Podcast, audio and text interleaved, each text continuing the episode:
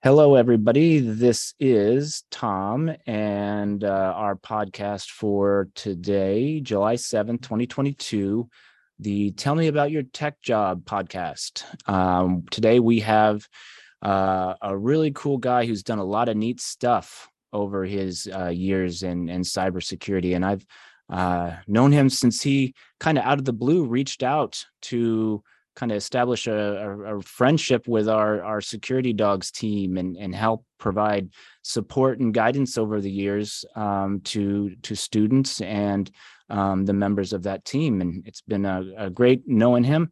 Uh, this is alden hutchison and alden is a saluki and we'll talk about that.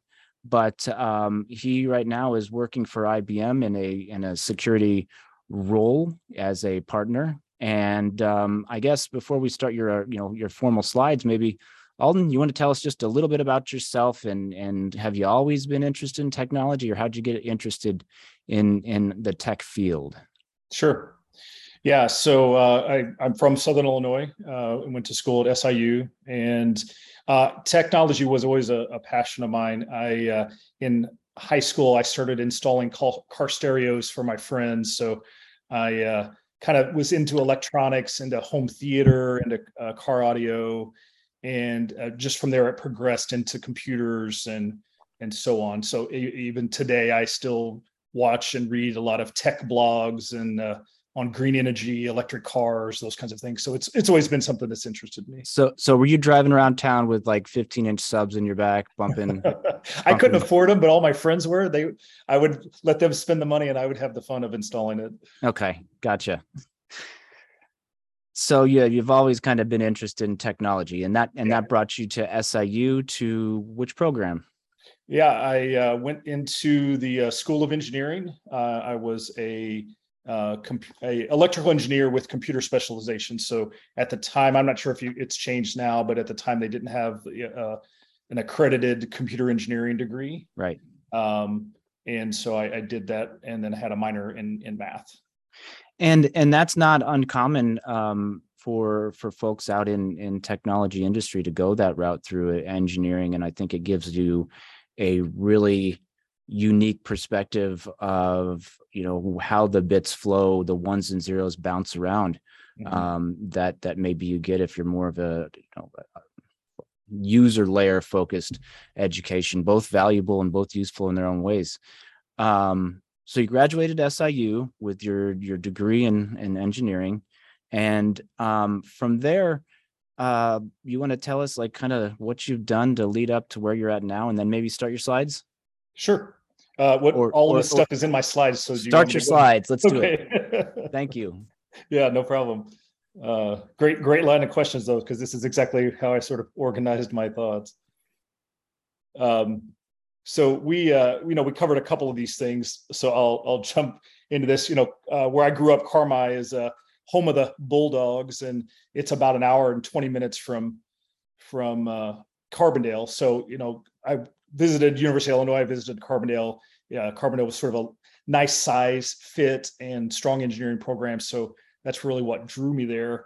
Um, one interesting thing I wanted to point out about my background, and I think it affected my thought process when I went into technology, is I my family all worked in the coal mine in Carmi, and I actually worked there as for a summer job as well as the Kerr-McGee mine in Galatia when I was in college at SIU, and having those um, blue collar uh, jobs, you know, out there shoveling coal and and you know repairing equipment and stuff has definitely given me perspective on uh, having a desk job now, right? Being able to not be out there doing that kind of work. So when I start to whine about too many WebExes and, and Zoom meetings, I remind myself there there could be other alternatives for me that uh, you know w- wouldn't be as pleasant. So I I think that just helped me be very focused when I did get to SIU around uh, what I wanted to do and, and continue to to strive for those things.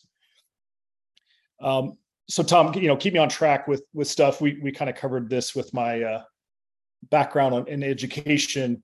Um, one other thing I wanted to point out at SIU, which I thought was an interesting part of the program, is uh, our senior year. You know, we had a design and build project Uh, this is not an actual photo because I don't think cameras existed back when I went to college, but uh, but we built a satellite dish pretty similar to looking to this, where me and uh, four other teammates actually tracked weather satellites across the sky, and I was responsible for the program that uh, tracked their latitude and longitude um, and and rotated the satellite dish to to match those coordinates.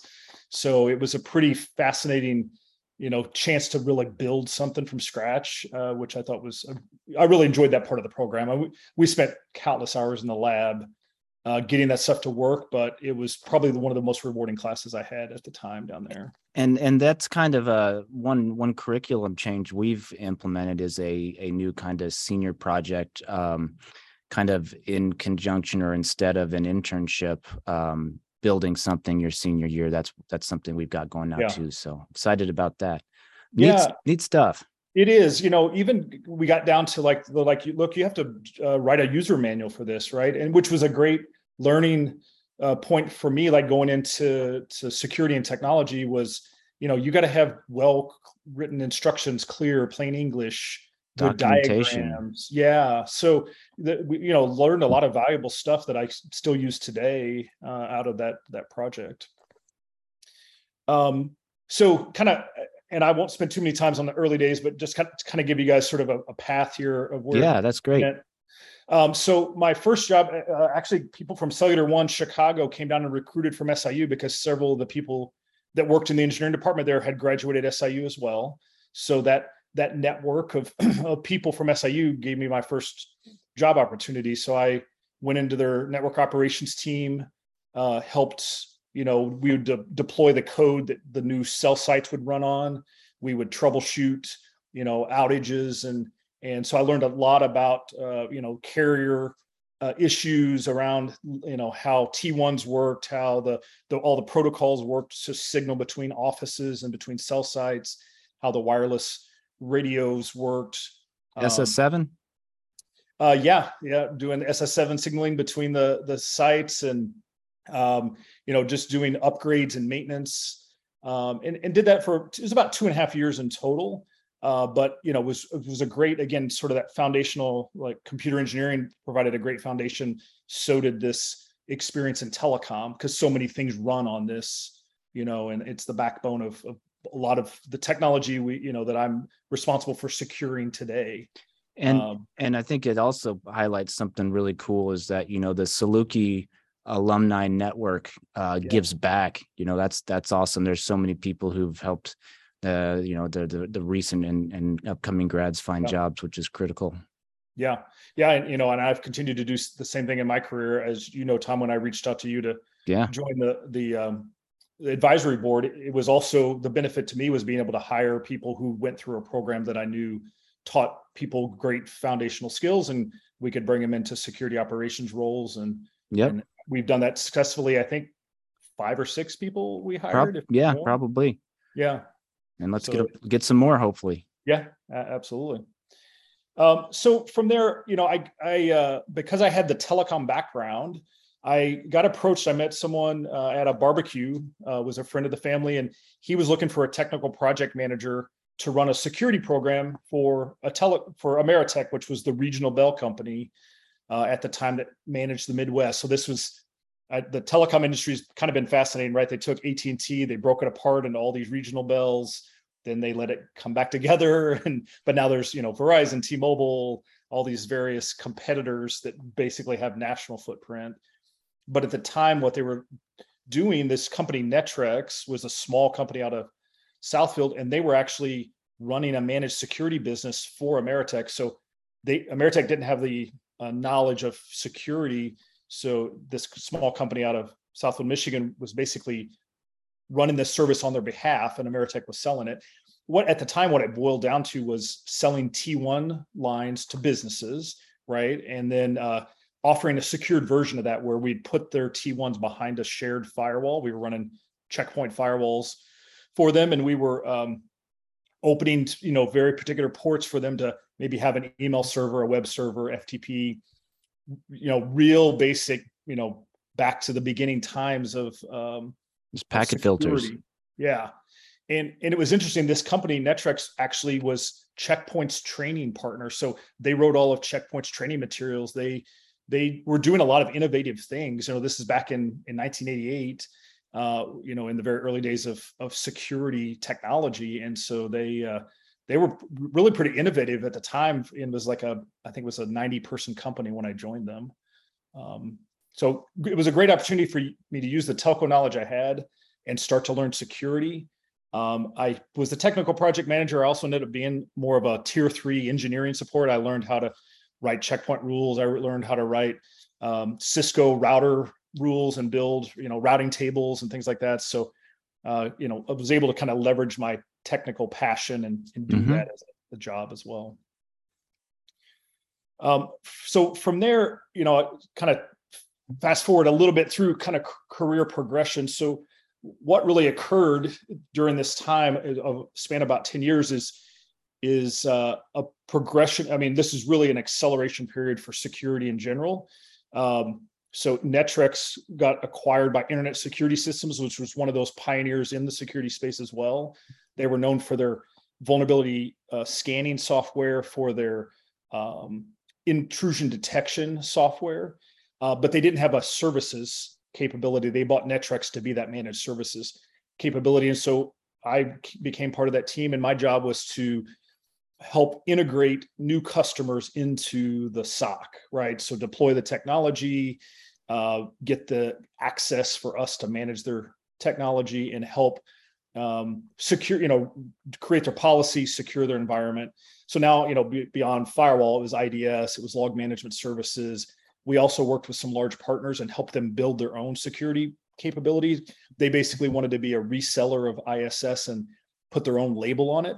Okay. So we would partner up with, you know, all these uh, like HP, Hewlett Packard, for example. They they didn't have their own capability.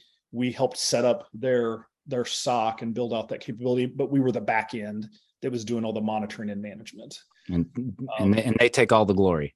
Yeah, well, and we get part of the money, so that that's it's it's all goodness. Uh, around that time, I also got my CISSP. So this was, you know, the first time I really I I had gotten some certifications on Checkpoint, you know, er, in the early days, but this was the first time I really focused on are there some credentials I should have, right? Kind of progress my career, and I felt like I started to see myself as being I wasn't going to be a technical person forever, but I could use my technical understanding to manage people and manage programs. And so I felt like being CISSP is very wide and not very deep, right? And I thought that was a great way to show what I knew and be, be able to leverage that for further career progression. Definitely. Now, so so the the the ISS and the Netrex, Netrex yep. was kind of um they they were purchased so that ISS had a a group that knew how to do managed security and exactly. would be able to take their product and and run yeah. with it. And okay, yeah, Neat. that's exactly and, it. And uh, people may not realize, but like you said, ISS was one of the big biggies back in the day. They really were. Yeah. Um, and there, I've read an interesting article. It's it was in the Atlanta Journal, um, and they showed all of the companies that spun off of ISS from all the early founders. There was a a good eight or 10 companies that all originated from from ISS. So they, they really were pioneers in the in the space uh, for many years. Neat. Yeah. Um, and so then they ultimately ended up getting acquired by IBM. Um, this was around 2006, and they uh, IBM had some security. IBM was known at the time of doing strategic outsourcing, so that was where a, a company would outsource all of their IT functions to IBM and IBM would you know manage oftentimes would hire those people would rebadge them to be IBM employees but over time would would try to optimize and streamline the IT functions of a client because oftentimes what you talk about with a client is your business is maybe healthcare your business is not really IT so let the IT professionals run your IT department and you focus on healthcare which is what you're good at that's what your mission is in life Yep. So, so part of that was helping secure that IT infrastructure. So IBM would do that, but they didn't have a sophisticated security program like we did at ISS. So they acquired ISS to again become that managed services platform for IBM customers. Um, it was an interesting time because IBM was the acquirer and we were we were 1500 people at Internet Security Systems. They were 400,000 people at IBM. Uh, but they bought us and they said, "Hey, you guys are the smart people. You tell us what to do." So even though we were the acquired people, we were the ones telling them how to run the operation. So it and it created some friction, right? Uh, that was one of the reasons I ended up actually leaving around that time. Uh, is that we would go into all of these large strategic outsourcing accounts, and I remember one very clearly where the IRS was one of IBM's customers, right? The Internal Revenue Service. And the head of that team, I told him, hey, we're going to integrate your security into our program. Uh, you're going to pay extra for it because we we weren't a caught, you know, we were a uh, revenue generating uh, center for for the company, not a just a cost recovery. Mm-hmm. And it was like a, a battle of wills, right? They, you know, do you know who I am? Do you know you're not gonna, you know, tell me what to do? And it was it was a sort of a constant thing. Like every account we'd go into, they would fight us tooth and nail because it was costing them more money, right? And they were very focused on the margin right. and the business. So career wise, what it taught me is some really strong leadership skills, right? Some ability to talk to very senior people. Um, but it was a very challenging time in my career, right? It, it in some ways, I, I, it sort of wore on me, and I, I had to do something new. And uh, is it is it fair to say about that time that that these larger organizations didn't really um, realize the value that having somebody with expertise in security yeah. coming in and advising and giving you the assistance provided i mean it was people weren't getting they they hadn't been hurt yet like they have been since right? Correct. Yeah that that's a it's a very fair point that um, at the time like ibm was mainly managing firewalls for these clients. That was their focus. So you know internet security systems had sort of moved ahead into ids log management uh, all these other things IBM was kind of back in the Netrex world where they were doing just firewall management and maybe a little bit of additional security.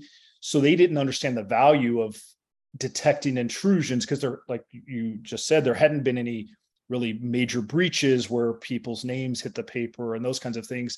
So it was early days and they didn't quite understand the value of what they had. And so mm-hmm. they would resist it because they're like, what, what, it's almost like a tax on their profit on their business, right? Why are you making me pay more for something that I don't see the value in? Yeah, yeah. Um, and it took them a while to really understand that, and and took some mandates from the uh, senior levels of IBM to say you are going to do this. IBM is going to be known as a, a outsourcer who is a security minded outsourcer. Well, that's how we're going to differentiate ourselves from the other people in this space. So again, from a career progression wise, I learned a ton, even though I didn't necessarily like it. And that's one thing I, I will note about my career is sometimes the things you disliked the most were the times you were learning the most. Sure. Because um, it really causes you to forge sort of a pretty strong willpower and mindset about what you're what you're going to do, what you're going to stand for, how you're going to operate as an individual. And and so it, it was a you know great lesson for me. Um, and so then I, I, got an opportunity. So the the guy that I met back in the Netrex days, who tapped me for that original project management job, he had founded a company. So when ISS was acquired, he didn't go in with the acquisition. He left. He started uh, actually a couple of companies. He was sort of a serial entrepreneur. Uh, he said, "Hey, we're trying to get into the managed services business.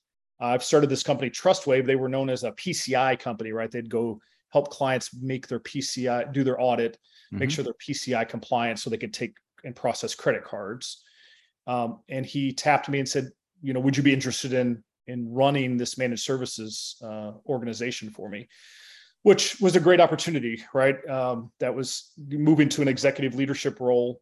Um, it was in Chicago, where my old job kind of rolled up through Atlanta. Um, and so it was an opportunity for me to be part of an executive team um, and and it was again so six years, uh, a really great learning experience because Trustwave acquired a large number of companies, so nine companies in six years, and we were integrating all those companies along the way. Right, they bought a a SIEM uh, company, they bought a NAC solution, they bought a WAF solution, all these things because they were trying to create a portfolio of products and services their ultimate goal was either to go public or to sell off to a larger company. And so they they were trying to build value in the organization by bringing in all this intellectual property, mm-hmm. having their own. They really wanted to build a solution that a client could not have to pick all these different vendors like hey i want checkpoint i want splunk i want they could come to trustwave and get a a portfolio that would cover all their security needs may not be leader in everything but good enough to yeah. solve especially you think about these clients who are focused like on pci again they're not in the business of doing anything other than trying to sell food or trying to book people in hotel right. rooms so they need a minimum viable kind of platform, they don't necessarily need best of breed.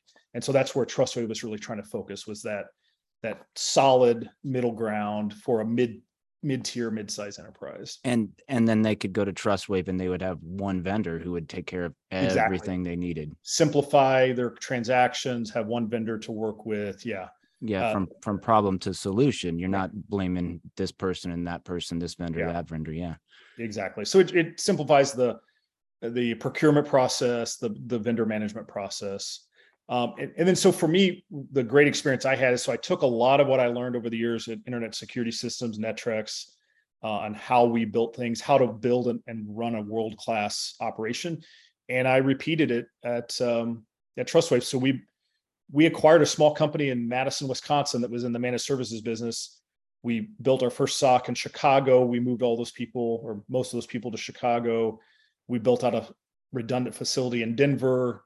We uh, went overseas to to Warsaw, Poland. We we spun up an Asia Pac facility in Manila, um, and so you know, building out that round the round the clock, twenty four seven operation capability, and learning how to govern it, measure it, uh, make it scalable and redundant. You know, all those things um, were really interesting challenges. Learned a ton. Got to work with a lot of really smart people along the way.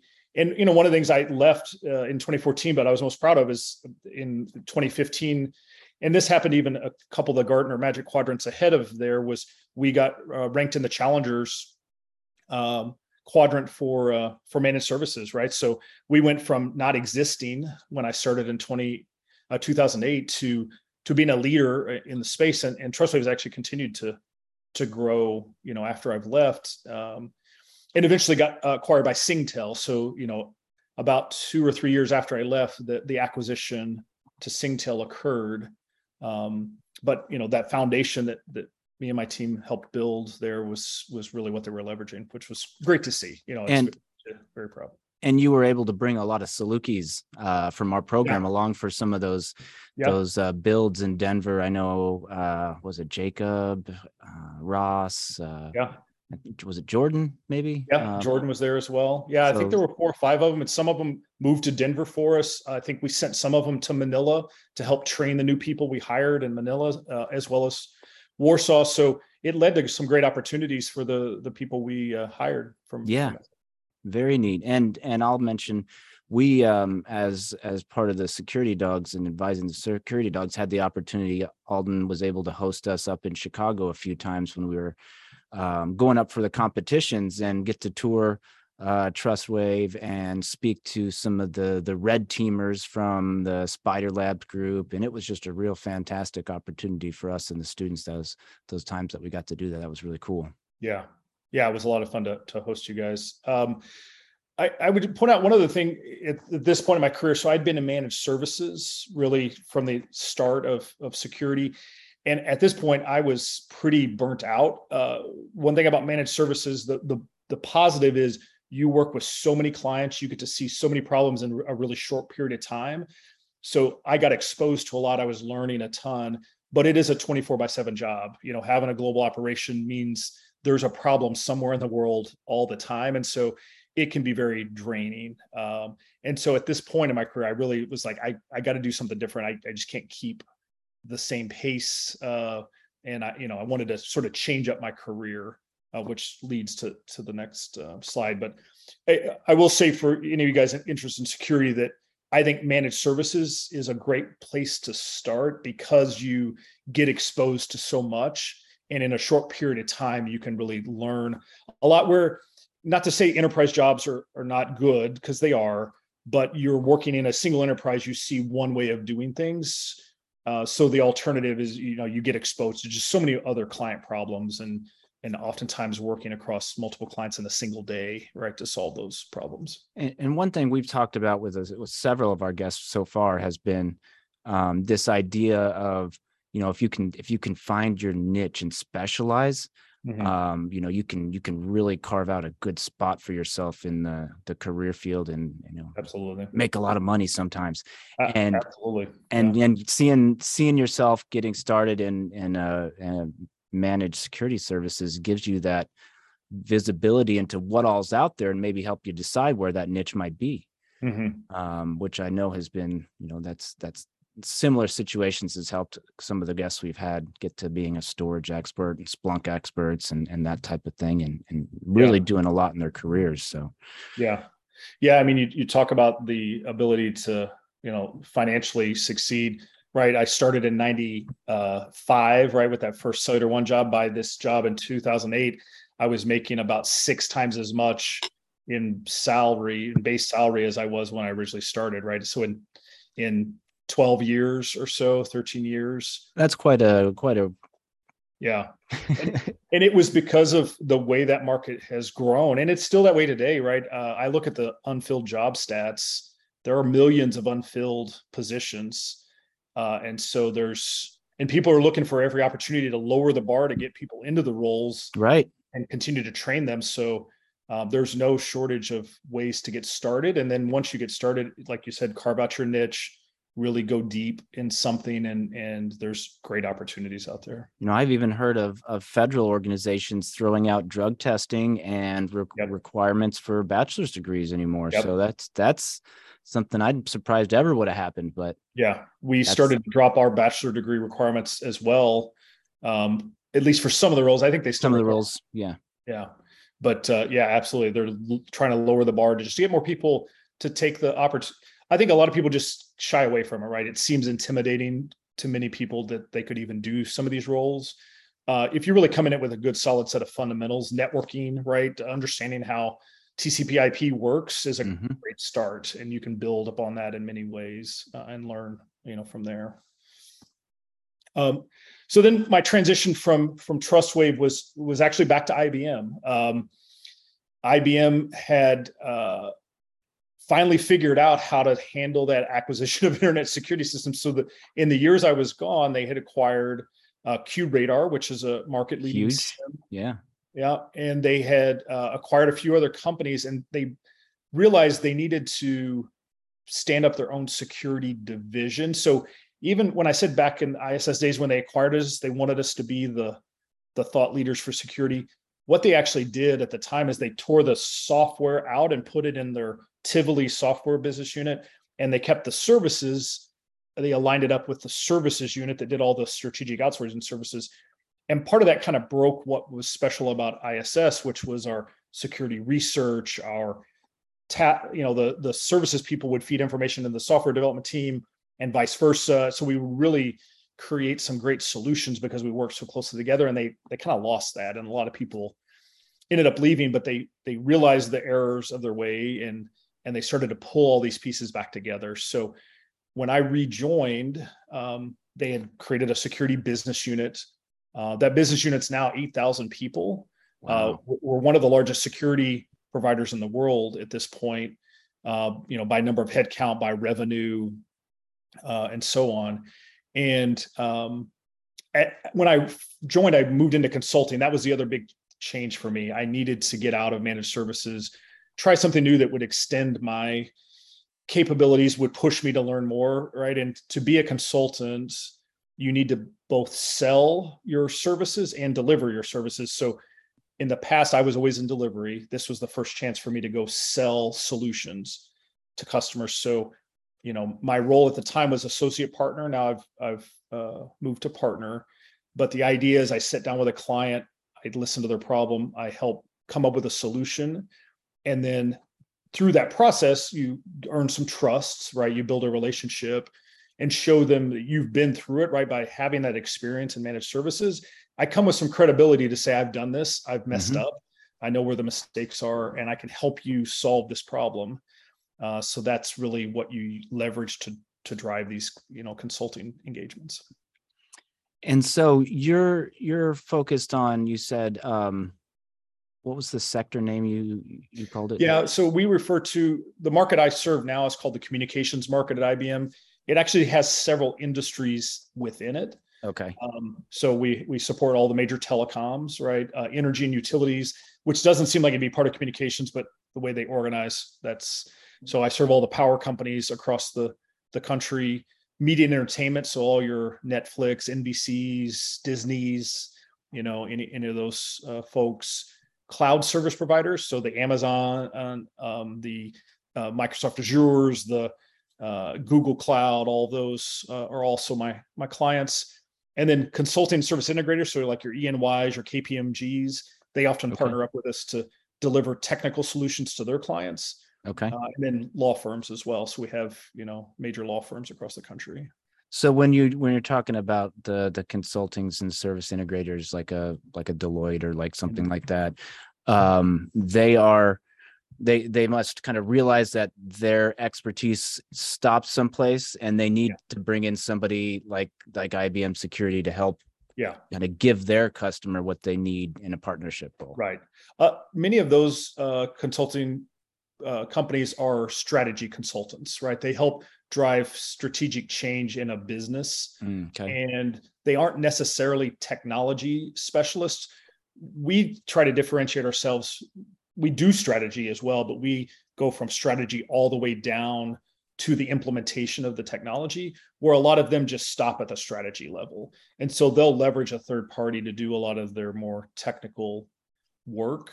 There are some competitors like an Accenture who are more like us, where they have a full stack of services. Um, but but a lot of the E&Ys and the Accentures and I'm sorry, the uh, KPMGs and others will will leverage us for and other people for for those kinds of engagements. Yep, we had a Splunk architect from Accenture earlier this semester. Yeah. So, yeah, definitely. Um, so, uh, just a couple of things I'd point out. You know, we were talking about certifications before. Mm-hmm. Lately, because of the move to cloud for all of our clients, right? Every client who IBM serves is either leveraging the cloud in some way or thinking about how they move their entire operations to the cloud. So cloud certifications uh, have been my focus more recently, right? Uh, so I got an AWS, you know, security practitioner. I got a Google Cloud Security certification. Uh, probably will work on an Azure one here later this year. Um, not that I'm going to go deep in those at this.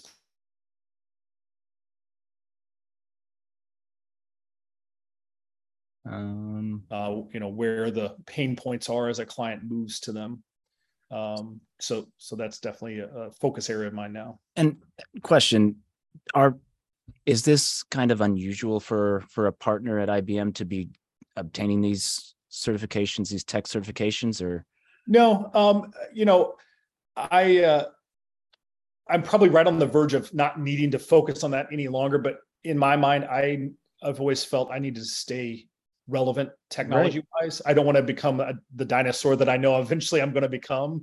Um, so I'm really focused on trying to keep pace with the changing trends. And so I, you know, probably one more career step. And yeah, it wouldn't necessarily make sense, but I, especially the markets I serve, mm-hmm. it's such a hot topic. And I needed to be able to speak to it with some level of authority that uh, I really wanted to be well versed in it.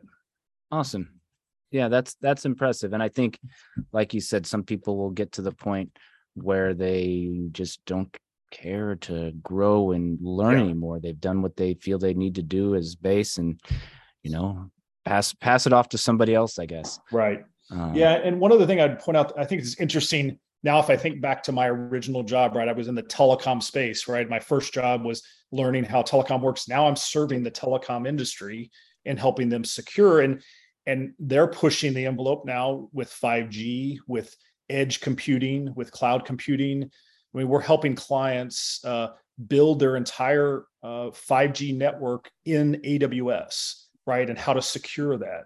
Uh, it, you know, so the the telecom industry is is went through a complete shift in their technology stack and how they deliver services. And you know, I may be able to leverage stuff I learned in 1995 and uh, still to this day, you know, and use it as a, a foundation for what I do now with my my role. So, are you seeing a lot of um, like moving to software defined networking and yeah. those okay. Absolutely yeah. So uh, you know ibm so we partner very closely with ibm consulting which is our our strategy consulting arm of of ibm so uh, our ibm consulting team is working in the telecom space to help clients build these virtual 5g networks in the cloud where they can do things like uh, network slicing right they can build these virtual slices of networks for maybe an individual company would like their own private network because they want to run all their industrial controls for all their factories across okay. 5G and they want it to be a private network. They can do things like that because it's all virtualized. And um, and IBM's coming in and helping the the T-Mobiles and the Cricket Wirelesses. Exactly. Um, wow, that's neat. Maybe yeah. maybe maybe those two aren't the best examples, but uh... uh, yeah, I mean, we are working across any any mobile carrier you can name. We, we're we've got a project or multiple projects with them in in some capacity. So yeah, that that is the client base. Um, and so you know, in in this role now, again, as I moved up to partner, now my responsibility is for the entire market. So I don't work as much on individual deals at this point. I've got a team of associate partners under me who are across these clients, and I'm helping them, especially in the larger opportunities, right? Because clients want to know that they're picking a trusted partner right? Why why choose IBM versus Accenture or versus TCS or one of these other large providers? What what differentiates IBM? So my job is to kind of help tell that story for the larger opportunities, and then they work the more individual projects at this point. Uh, but there are times still where you know I need to roll up my sleeves and help the team, you know, design a solution or implement a solution. So I'm still doing that, uh, you know, as as it's needed trace down a, uh, a, a Cat five cable that somebody unplugged. I can still do it. I think if I had to. Very neat. Um, so today it sounds like you are, you know, you're leading a group of of people um, that have a wide variety of talents and skill sets because yeah. there's so many different things that IBM helps advise and and uh, implement and integrate with. Yeah. Um, what skill sets do you think uh, are are kind of the ones people should focus on? I mean, security is broad, but mm-hmm. um, are there are there specific technologies that you think are kind of the hot things that somebody who's graduating might want to look into and be knowledgeable about? Maybe not an expert, but knowledgeable at least for entering these types of markets. Sure.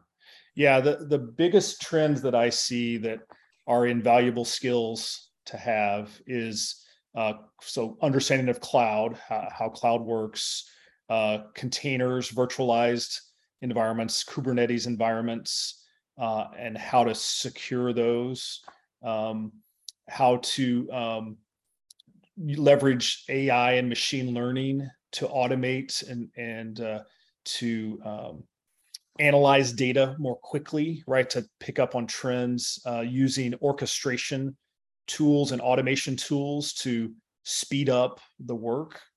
Um, and a lot of these things you hear me saying aren't necessarily security specific things, but they are what is accelerating security. And, and actually, those are the biggest needs we we have in the market, trying to find people with those skills and that um, that knowledge to be able to to leverage it.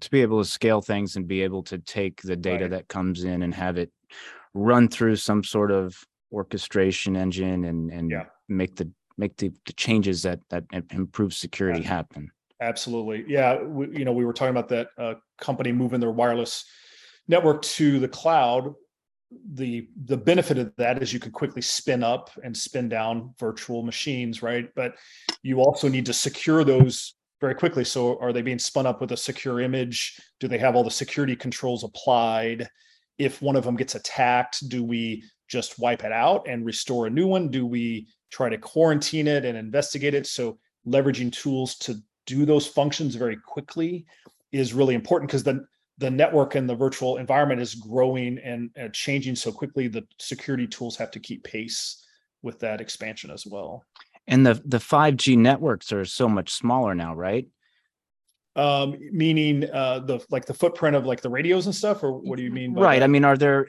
is is that fact? Is it making it so that the VMs, the number of VMs that that control these SDN um, implementations, is just humongous now?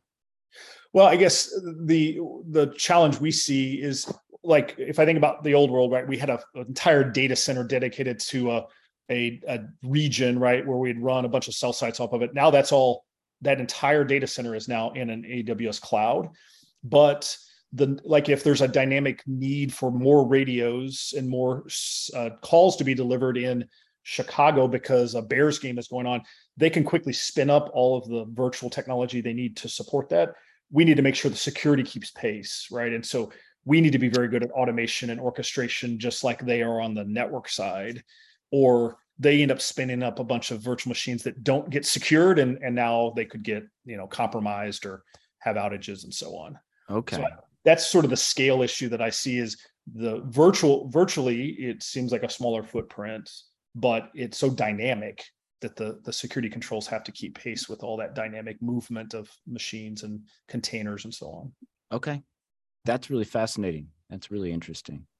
Yeah, it's caused us to really rethink how we uh, fo- what we focus on in security because it's not a static data center environment where you can have a log feed from everything and you can um, protect everything with a firewall, right? They're not all sitting behind a secure network, right? And so you've got to think differently about how you secure that. And so, I mean, this buzzword gets way overused, but zero trust concepts, right? Right.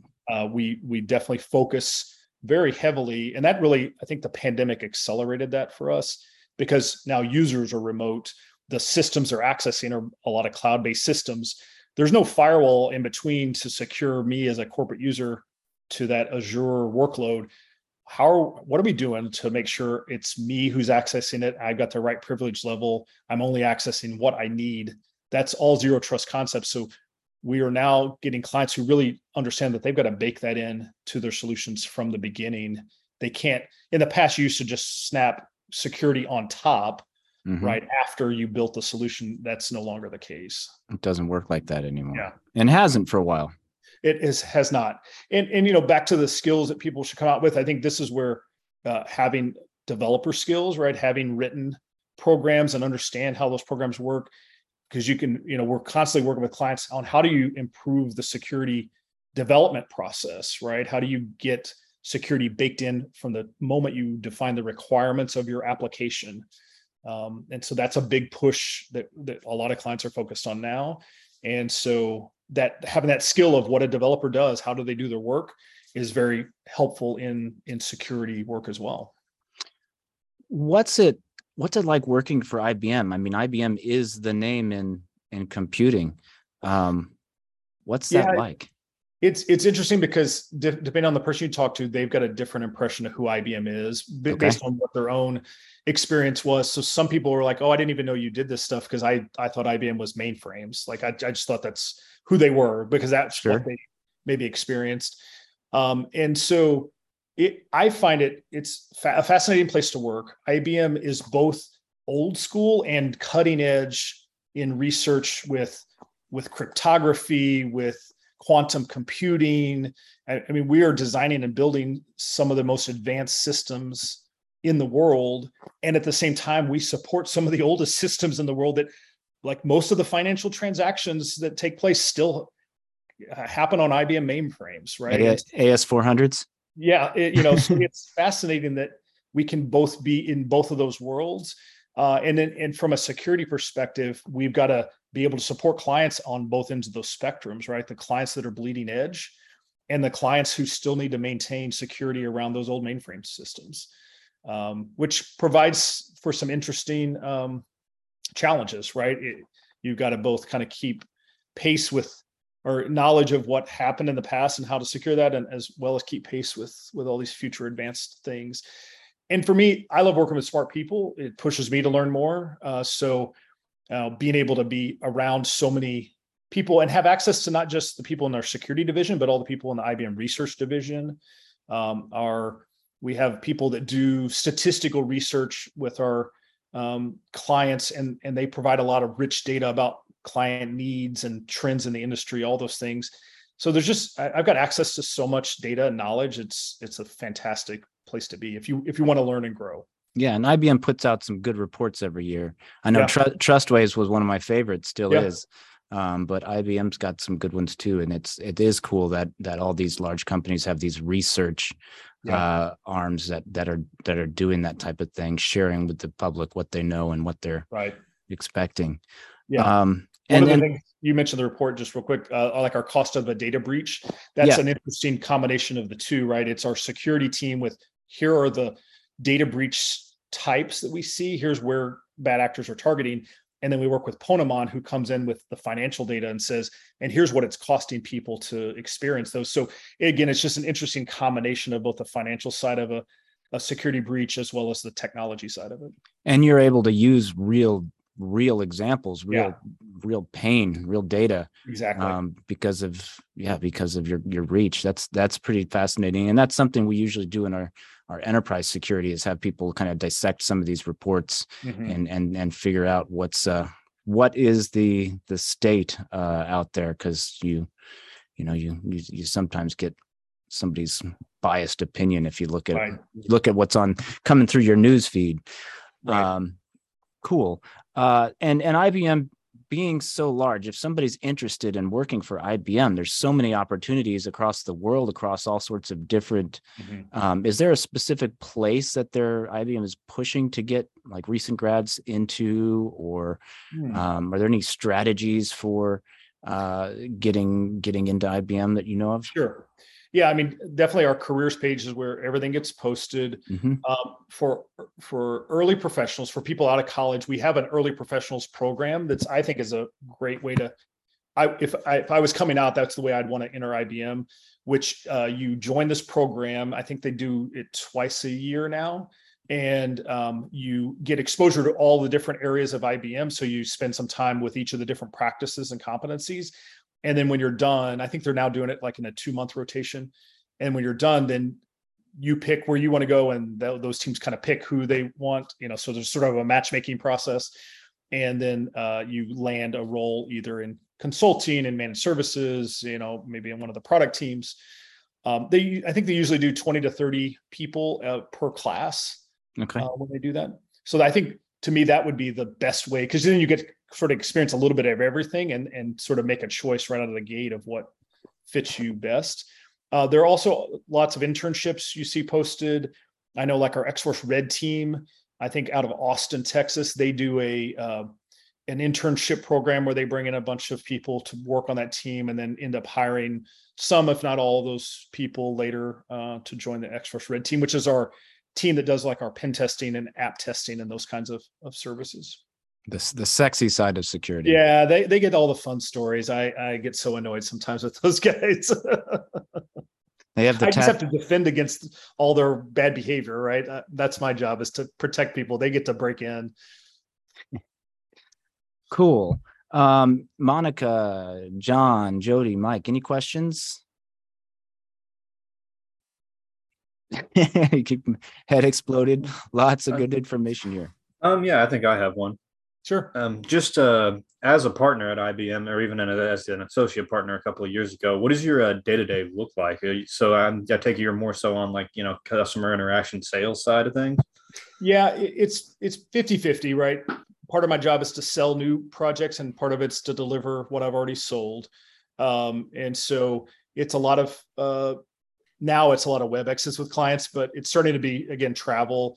You know, for these large complex projects, you'd usually go on site, you'd give them a point of view like, hey, I understand your problem is X. Here is how we typically solve it. And then you kind of start working through we we talk a lot about now about co-creation so we try to co-create the solution with the customer so it's not just our idea or their idea it's it's what we can build together because they know their environment better than i do but i bring a lot of industry perspective and so that's a big part of the job right that design thinking co-creation and then we come up with a solution and then we uh, what's the plan to implement it? How much is the client going to do? How much are we going to do? Uh, are we going to manage it afterwards or are we going to hand it back to them once it's implemented? So you know i both solution and sell it and then have to make sure it gets delivered on the back end.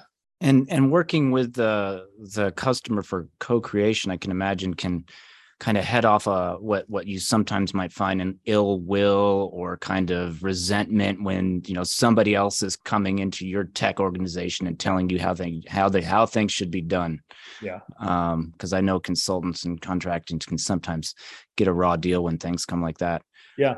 No, you're absolutely right. You want the client to be bought in to Yeah. the solution because the transformation is the hard part of the work. Anybody can install a technical solution, but if if the client isn't ready for it and they don't want it as much as you know they need it, then you're you're in for a long a long road ahead. So we really want to get them bought in right from the beginning. Uh, get them working side by side with us so that we drive this forward because oftentimes with security cultural change in the environment is a big part of it right Yeah. getting people to adopt the security solution not try to go around it uh, so a lot of what we try to do is think about transformational change and cultural change as much as the t- and underlying technology which is neat because you may not have thought that ibm would be like that being such Yeah. a large old uh old school combination new school type of thing neat Yeah, Um, and, and speaking just real quick, I'll point out Yeah. because I had this background behind me. So one of those new school things that we do that I think's interesting. So the picture behind me is our cyber range in Cambridge, you know, Massachusetts. This is actually a- an environment where we invite our clients into and we simulate a breach scenario, so a cyber crisis, and we let them experience it. And it goes to the point of those desks you see there, they're all sitting at the desks, they all t- take a particular role. Phone calls start coming in uh, hey, I'm from uh, the the news. I'd like to get a statement. I just understood. I understood you had a breach. How are you handling this? There's an actually a camera. Like we set up a little news studio. They go sit in front of the camera and do a press interview.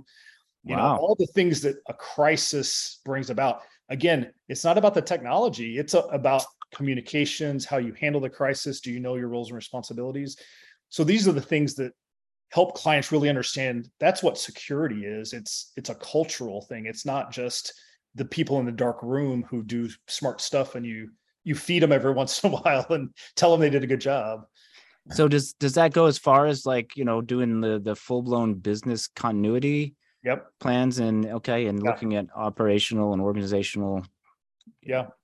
Yeah it's it's uh i think of it they did a, such a fantastic job of putting this together. It to me it's like a disneyland experience where you go and you're sort of in this virtual world and you're experiencing it. That's exactly what clients experience here because we'll tailor it say it's a bank when they come in we'll use we always use sort of a generic name right? So no one gets offended of who who's being breached but um, but we'll make it a financial services company. We'll have a twitter feed on one screen. We'll have their stock stock price up there. Oh bad news just came out. Your stock price just tanked. What are you doing about it right? So it's it's a as real of a immersive experience as as they can possibly get. That sounds pretty neat. That sounds Yeah. pretty neat. And then and I mean, did I- imagine that's a pretty unique opportunity? Um, not a lot of uh, organizations get the ability to experience the pain without actually having to have the Really pain experience the happen to them. Yeah. yeah exactly That's cool. So uh, we're running almost out of time. So I got some questions for you, but one last Yeah. question first. Anything I should have asked about that I didn't? no you guys have been asking really great questions been spot on So, Okay. Well, here are the fun wrap up questions then, Alden. You ready? yep What's your favorite food, restaurant, cuisine? What do you like to eat? so my favorite restaurant is in san francisco it's called burma superstar it's a um, burmese so it's kind of indian and thai fusion of of cuisine uh, so every time i get to san francisco I, I eat there multiple times if i can Okay. Um, do you have any podcasts, books, movies, TVs about technology that you're interested in or that you'd recommend or you keep keep up with? So there right now i'm like really fascinated with electric vehicles and and elect uh, you know green energy so there's a ton of like uh, out of spec reviews uh, uh, now now you know uh, there's all these kind of ev and tesla podcasts that i'm really fascinated with watching right now so that's i don't spend a ton of my time watching security outside of work because Yeah. i'm already doing it so much uh, so that's where i tend to gravitate toward And and, and have you got a Tesla on order? Not yet. Uh, trying to save up a little money. Those things are pretty expensive. Or the the Rivian truck? Yeah, that, that- I yeah, I'd, I'd love to buy an Illinois-based uh, vehicle. Right, that would be really cool to be able to do. Uh, let's see. so maybe maybe you kind of answer this, but there is there a technology you would like to to learn more about or to play around with, maybe on the personal side or or at work? Yeah, I I I wish I could spend more time in AI and machine learning myself. I remember back in um, SI, at SIU taking a class on building machine learning models, right? And, and I've never really been able to spend the time with it. I understand it conceptually and I see the results of it, but to actually build something myself, I think would be fascinating. And and IBM has done a ton of research in in those areas, and I know Mhm. there's tools that they offer out for you know, Yeah. schools to use in in that area. Absolutely. Yeah, Uh, in the IBM cloud, there's a bunch of free, you can Yeah. subscribe to the IBM cloud and get access to a lot of these tools. As long as you don't use them over a certain amount, you, you have access to a lot of that stuff. I was I was looking at doing QRadar last semester, but it got too far into it, and I didn't have time to learn it. But that's that's on my uh that's on my to do for fall. Yeah. Um, how do you think your role or career will change over the next five to ten years? Oh gosh. Um, it, it's going to continue to with uh, quantum computing and with cloud computing. It's going to continue to evolve in that I'm going to be securing even more advanced technologies. I'm going to have to keep pace with the understanding how those things work and how they impact security. Um, and and just the way companies come to be is different, right? They they come together so quickly now to develop some new technology. It's not, you know, you don't see these large companies take a long time to develop things spin up and and evolve so quickly so just keeping pace with that change of business is going to be the challenge i see for myself um, you know here in the next five to ten years Awesome. And then lastly, if you were to retire today, money's no object, what would you do? wow Anything you wanted. yeah um, i think at this point i would love to just be sitting on a beach for at least a year or two to unwind uh, so that's probably where i'd start maybe uh, thailand Thailand. Okay. yeah Awesome. Well, this has been great, Alden. It's it's been too long. I really appreciate you you coming it's here and talking to us and uh and and we'll let you go. I will um I'll get this published and I'm going to put it out as a podcast. I'll send you a link. awesome thank you guys so much really enjoyable talking to you Thanks again and I'll I'll keep you updated about that advisory stuff. okay awesome you guys take care See you later. thanks bye bye